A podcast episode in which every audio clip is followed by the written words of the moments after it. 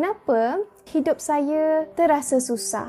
Tidak bernasib baik. Kenapa keluarga orang lain nampak bahagia? Persoalan yang ada selalu ada daripada dulu. Kenapa hidup kena susah?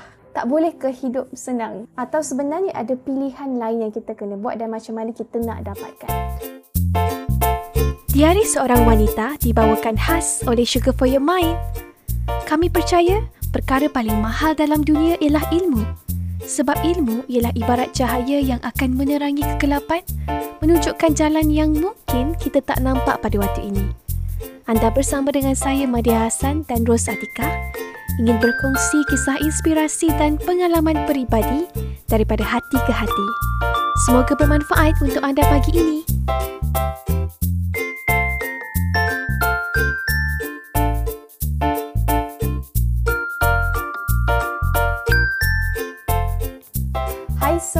Assalamualaikum, selamat pagi.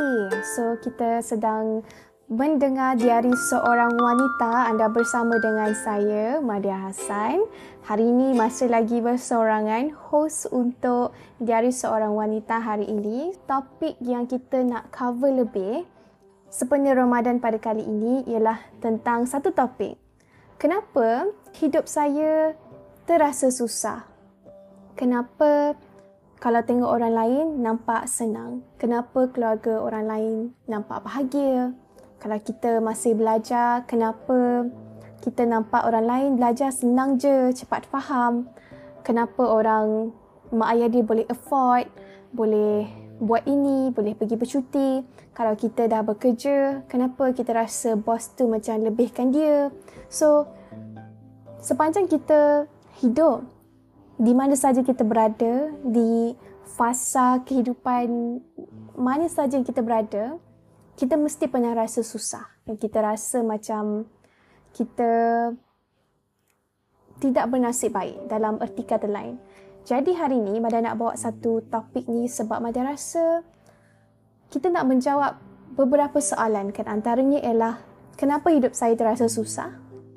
Apa yang saya kena buat untuk saya tidak menyusahkan hidup saya.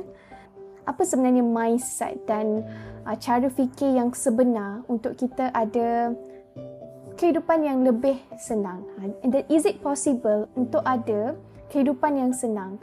Kalau kahwin senang kalau belajar senang kalau bekerja senang. So hari ni mana nak share beberapa tips ini insyaallah jadi kalau anda mungkin pernah terfikir Kenapa hidup saya terasa susah? Stay sampai hujung sebab Mada akan live dalam 30 minit kan ke 40 minit max insya-Allah sebab kita nak menjawab persoalan-persoalan ini. Dan uh, sebenarnya persoalan-persoalan ini adalah persoalan yang Mada selalu ada daripada dulu. Sebab macam kenapa hidup kena susah? Tak boleh ke hidup senang uh, macam tu kan?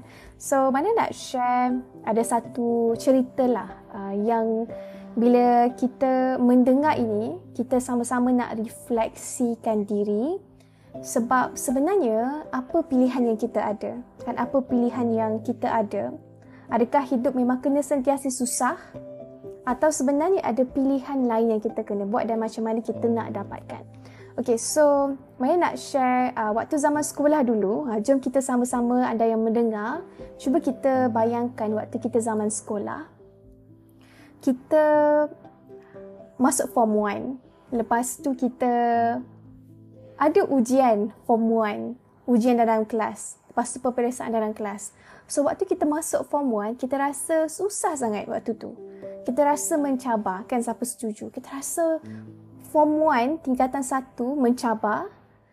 Tapi as we walk along kita makin belajar dalam kelas kita mula adapt adaptasi dengan situasi tu dan kita start rasa lagi senang lagi senang dan lagi senang. Bila kita start buat satu perkara ni iaitu kita belajar. Kan kita belajar belajar belajar eh senang pula rupanya. Kita belajar macam mana nak jawab exam, kita belajar macam mana nak berkawan, kita belajar apa sebenarnya yang kita kena buat waktu kita form 1. Lepas tu, habis form 1, kita masuk form 2. Tiba-tiba rasa form 2 susah sangat. Dan kita pun mula rasa macam kenapa susah form 2 ni contoh kan tingkatan 2 dan kita belajar kita belajar kita belajar lagi kita belajar? Eh senang pula. Kan makin senang dan makin senang. Kita mula belajar buat kawan baru kelas baru.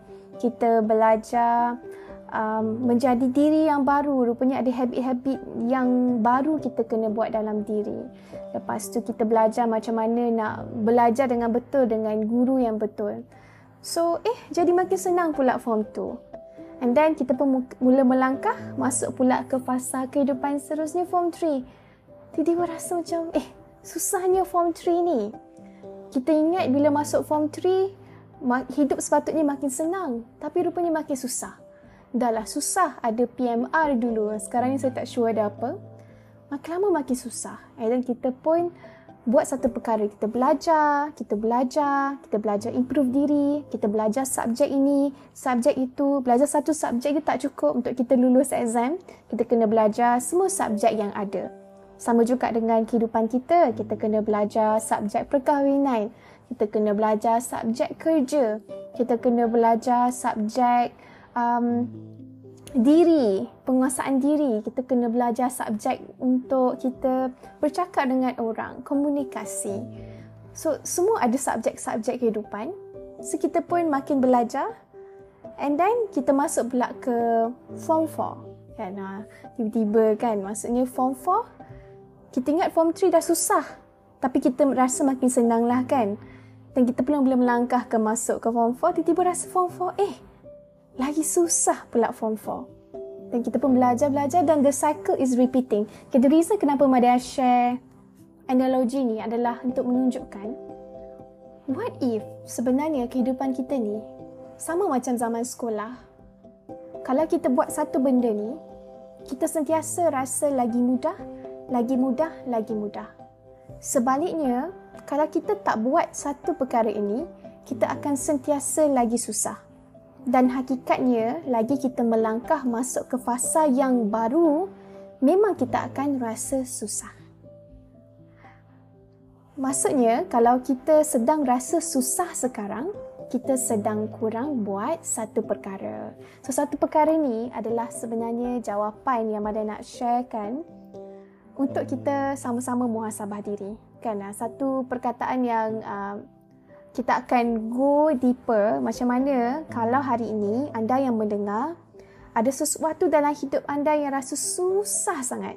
Susah susah susah. Ha, macam tu. Dia boleh jadi bisnes dia boleh jadi perkahwinan. Kita nak bercakap dengan pasangan rasa susah. Kita dengan anak-anak rasa macam kenapa anak-anak tak dengar cakap contoh? Kita sebagai cikgu rasa macam kenapa anak-anak murid ni tak faham apa yang aku cakap? Kan rasa susah nak mengajar anak-anak muda zaman sekarang. Kita sebagai pelajar universiti kenapa saya rasa susah nak faham apa yang lecturer cakap? Menyebabkan saya tak perform dalam examination waktu zaman universiti. Dekat tempat kerja kenapa saya rasa susah nak menyelesaikan tugasan saya? Tak ada idea So kat mana saja yang kita berada susah, kita rasa susah sekarang, Anda nak ajak anda untuk muhasabah diri sama-sama hari ini. What if sebenarnya hanya satu cara fikir yang kita sangat perlukan hari ini kalau kita nak menjadikan hidup kita ni lebih luar biasa. Kan kalau anda nak hidup anda jadi luar biasa, jom kita sama-sama muhasabah sebab kita semua sebenarnya nak berjaya. Kan? Macam kita zaman sekolah dulu kalau boleh kita nak A. Tapi hakikatnya it's hard kan? Bila kita rasa susah. So mana nak share satu quote. Each success only buys an admission ticket to a more difficult problem. Each success only buys an admission ticket to a more difficult problem Setiap kejayaan sebenarnya sedang memberi kita tiket baru untuk kesusahan level baru. Ibaratnya macam kita main game, hidup kita ni ibarat macam kita main game, kita nak masuk ke level 2, kita kena win dulu level level 1. Tapi untuk kita win level 1, kita kena ada the right skill, the right knowledge. So of course mula-mula akan rasa susah tapi makin lama makin senang dan hanya bila kita senang kita boleh win that challenge dan kita akan naik ke level seterusnya. Dan dia akan uh, berterusan, berterusan dan berterusan level 2, 3, 4. Ha, macam itulah perumpamaannya insyaAllah. Wah. Alright, insyaAllah. Okay, so jom hari ni Mada nak ajak anda untuk sama-sama fikirkan bila hidup kita terasa susah, ambil ini sebagai satu kunci yang kita kurang buat satu benda dan tanya pada diri anda, sebenarnya apa yang anda rasa bila rasa susah? Sebab kebanyakan orang akan buat um, dua kesilapan. Pertama, dia mengeluh. Dia komplain, kenapa susah macam ni? Kan kenapa hidup saya terasa susah? Kedua, kita jadi um, sombong. Kan tak sepatutnya susah macam ni. It should be easy. Saya tahulah kan kalau ada orang tegur kita, saya tahulah apa nak buat. Kalau ada dekat sekolah kan, um, cikgu suruh kita belajar tapi kita tak nak belajar. Uh, cikgu ni saya peninglah nak belajar contoh kan. So just kita untuk kita sama-sama uh, fikirkan hari ini sebab apa yang Mada nak kongsikan adalah Ramai orang buat kesilapan ini tetapi sebenarnya ada satu kunci yang akan menjadikan hidup kita ni lebih mudah. Dan tujuan kenapa Mada share podcast pada hari ini ialah sebab Mada tengok ramai orang merasa terperangkap dengan satu masalah yang dia sedang hadapi.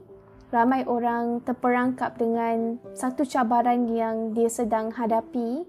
Jadi sebab tu Mada nak ajak anda untuk sama-sama fikirkan what if kunci untuk hidup kita lebih mudah ibarat macam zaman sekolah lagi kita buat, lagi kita terasa mudah ialah dengan satu perkataan mencari ilmu.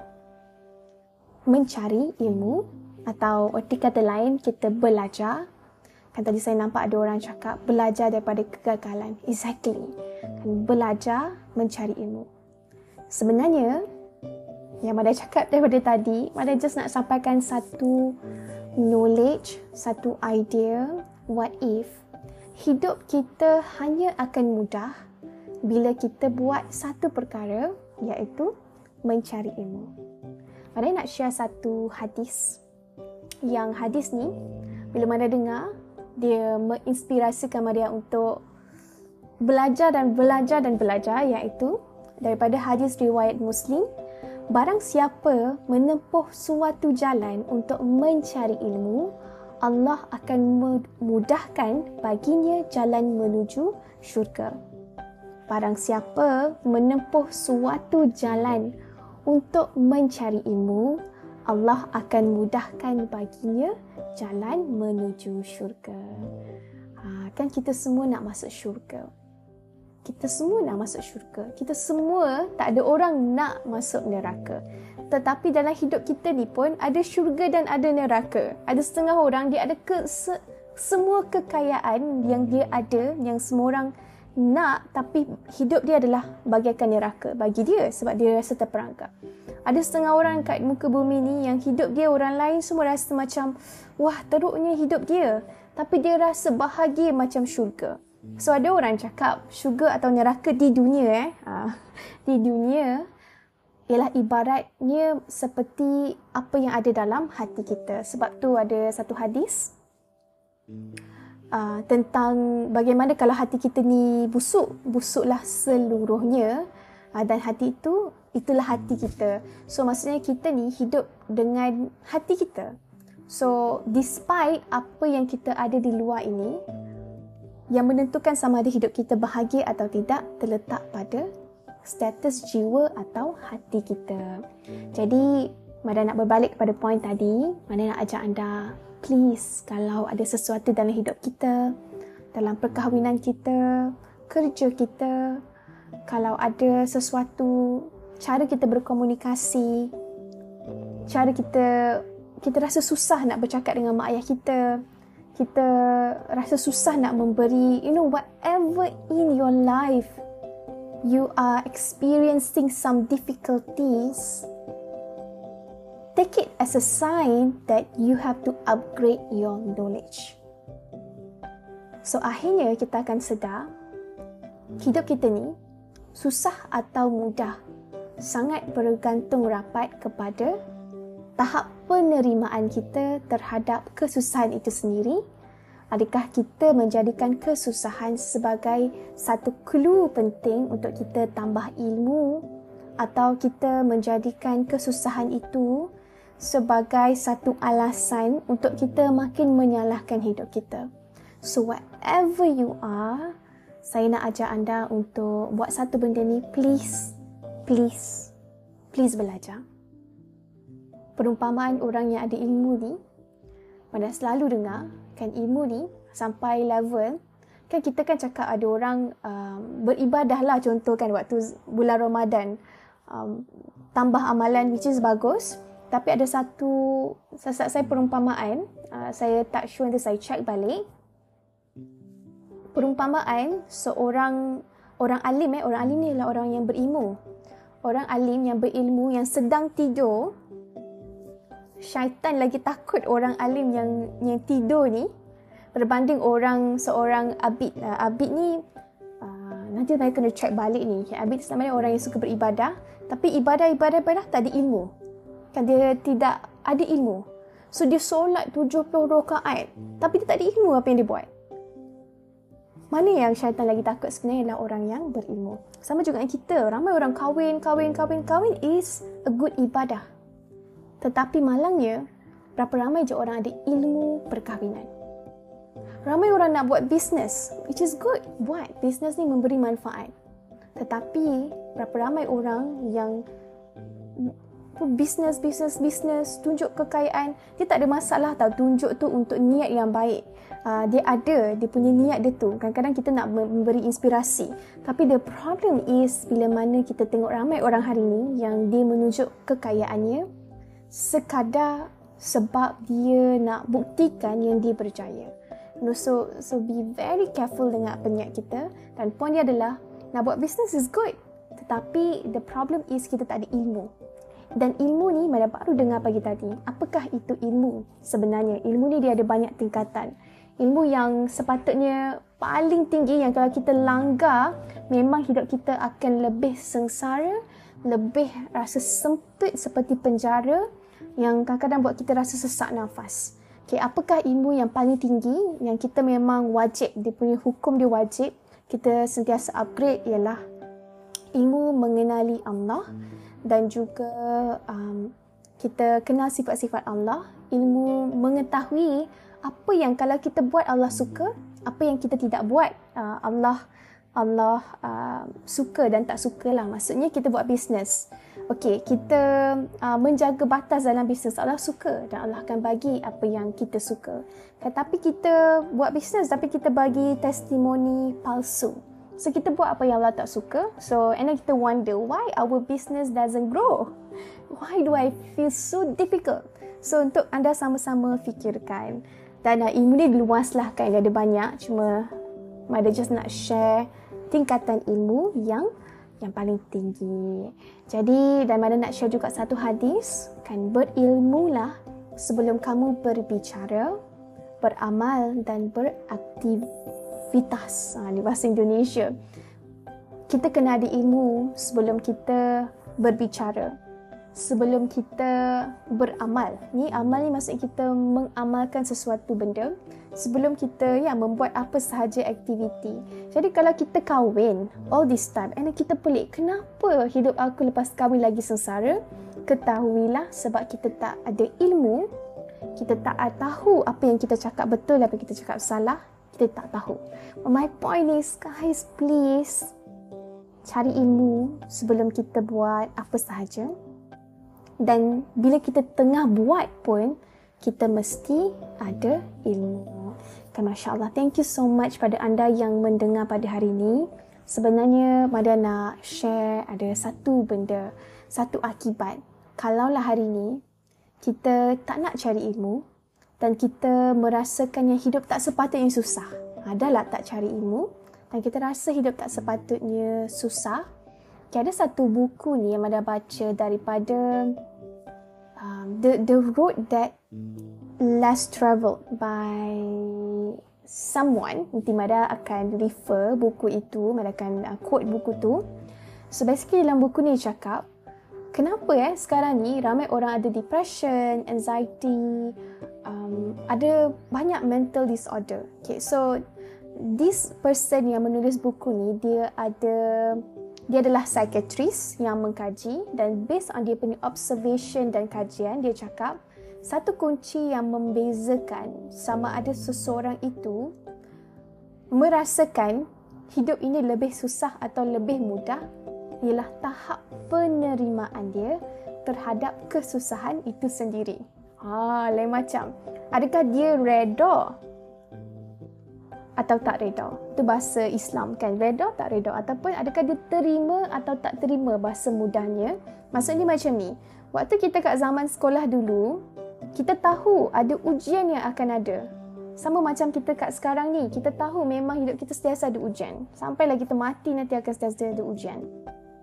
Tetapi zaman sekolah dulu, ada setengah orang dia tak mampu terima akan ada SPM yang sangat mencabar.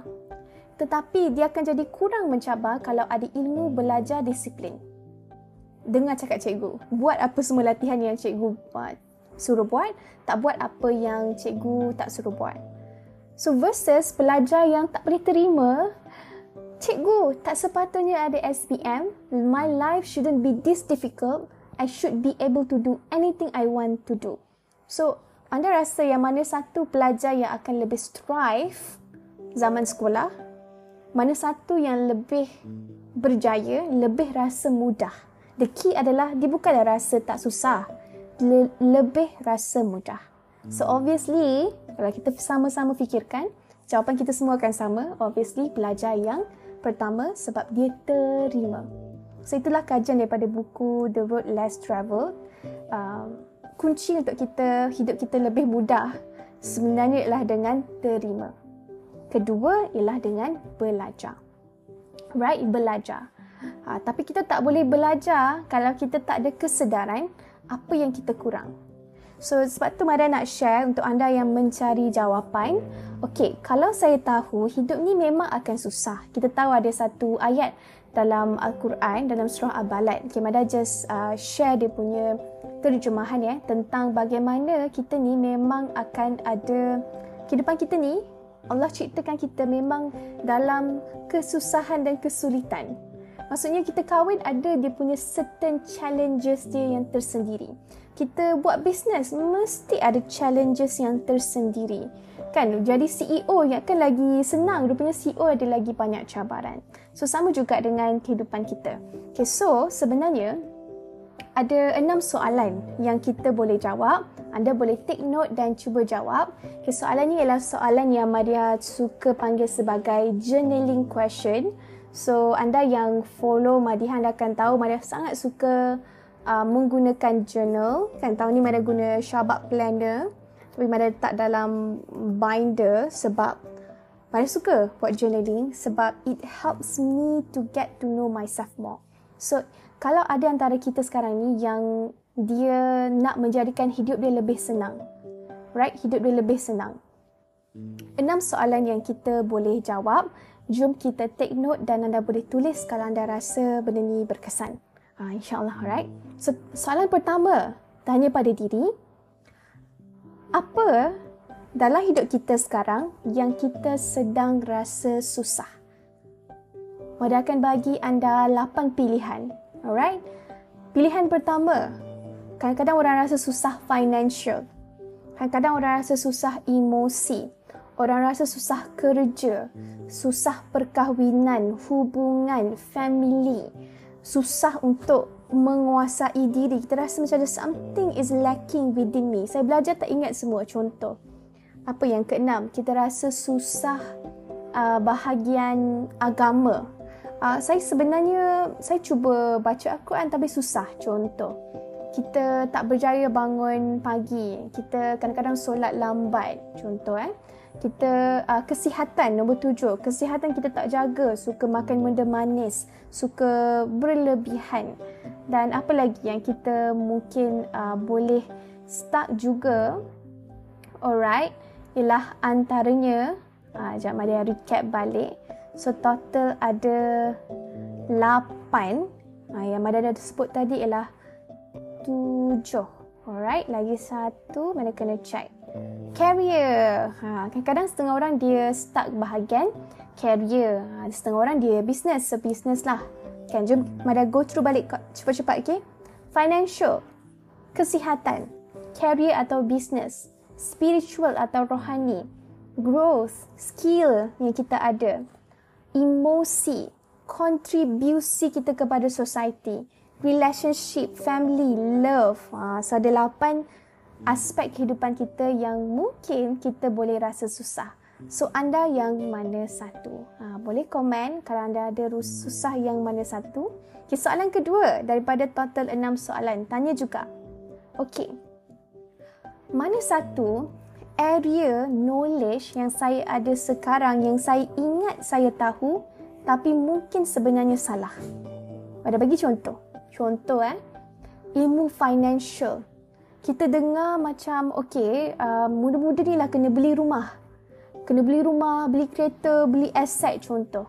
Tetapi later kita realize, eh what if ilmu tu sebenarnya tak betul-betul tepat lagi punca kenapa ramai orang terperangkap hutang yang besar? Sebab dia ada loan yang terlalu besar melebihi daripada dia punya komitmen. Sampai komitmen dia katalah dia gaji 5k pun tetapi dia punya komitmen pun dah 4k contoh kan seberapa je tinggal? So dia start bagian financial. Okay, ada juga orang yang bahagian family. So untuk anda sama-sama fikirkan. Alright. Soalan yang ketiga daripada enam soalan tanya pada diri. What else I don't know? Apa lagi yang saya tak tahu?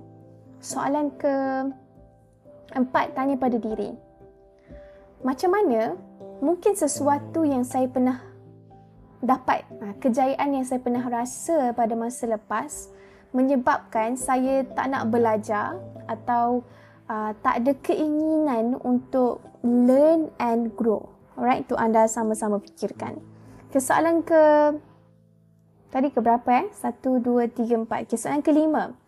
Okey, jadi sekarang apa langkah-langkah yang saya boleh buat untuk saya menjadi orang yang lebih uh, lebih grow dalam apa yang saya sedang rasa susah sekarang. Dan soalan yang terakhir yang keenam dah tanya, okay, macam mana saya nak maksimiskan pembelajaran daripada kesusahan yang saya sedang alami sekarang. Okay, so keyword yang pertama, soalan pertama ialah kat mana area of life yang saya sedang rasa susah sekarang. Kedua, apa yang saya dah tahu yang mungkin salah. Ketiga, tanya apa kejayaan lepas yang menyebabkan saya macam susah nak belajar. You know something yang saya dah tahu before this tetapi dia seolah-olah menyekat. You know, dia mempengaruhi kebolehan saya untuk belajar atau untuk grow. Ini mungkin something yang kita nak perbetulkan sikit. Yang keempat, um, okay, sorry, itu yang keempat actually. Saya patah balik yang ketiga. Okay, what else I don't know? Apa lagi yang saya tak tahu? Dan tanya juga macam mana yang kelima saya nak um, you know menjadi orang yang sentiasa berterusan inovatif and grow. Dan soalan yang terakhir ialah macam mana saya nak maksimiskan pembelajaran saya daripada kesusahan yang saya alami. So topik hari ini ialah tentang kenapa hidup saya rasa susah dan saya dah bagi anda jawapan yang berdasarkan beberapa kajian daripada beberapa buku dan beberapa author. Dan saya nak share anda penutup quote untuk hari ini daripada Stephen Stephen R. Covey. Ha, beliau adalah penulis buku yang kalau anda pergi kedai buku anda akan nampak kan The Seven Habits of Highly Effective People. Kan uh, beliau cakap kenapa penting untuk kita cari ilmu? Sebab kalau kita tak cari ilmu dan kita kahwin tapi tak ada ilmu, tak ada langsung penambahan ilmu. Kita buat bisnes tapi tak ada penambahan ilmu. Kita belajar tapi kita tak belajar macam mana nak belajar. Kita um, berkomunikasi tapi langsung tak pernah ambil at least satu kelas ke dua kelas. Kita belajar one time dan kita expect bila kita cakap semua orang faham.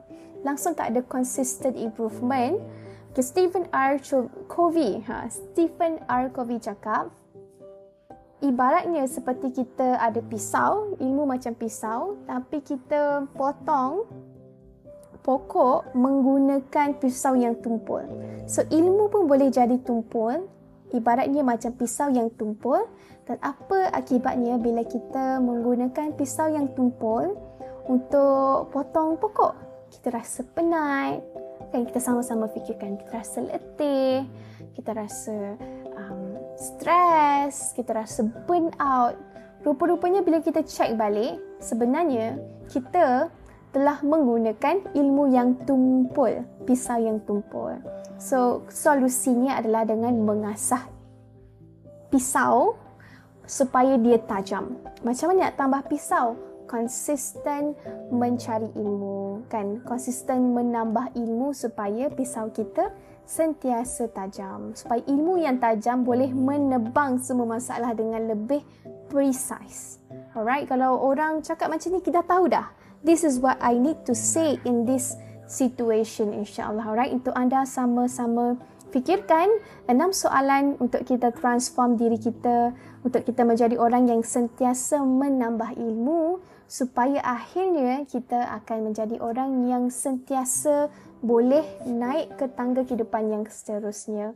Kan ibarat kata orang, hidup ni kalau kita ada masalah, masalah tu kita jangan lari. Kita mesti pijak.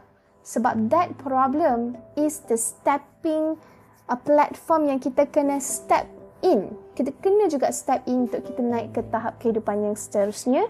Jadi jangan buat kesilapan yang ramai orang buat mereka lari daripada kesilapan, mereka rasa kesilapan tidak sepatutnya berlaku, sedangkan kesilapan adalah the right opportunity untuk kita belajar.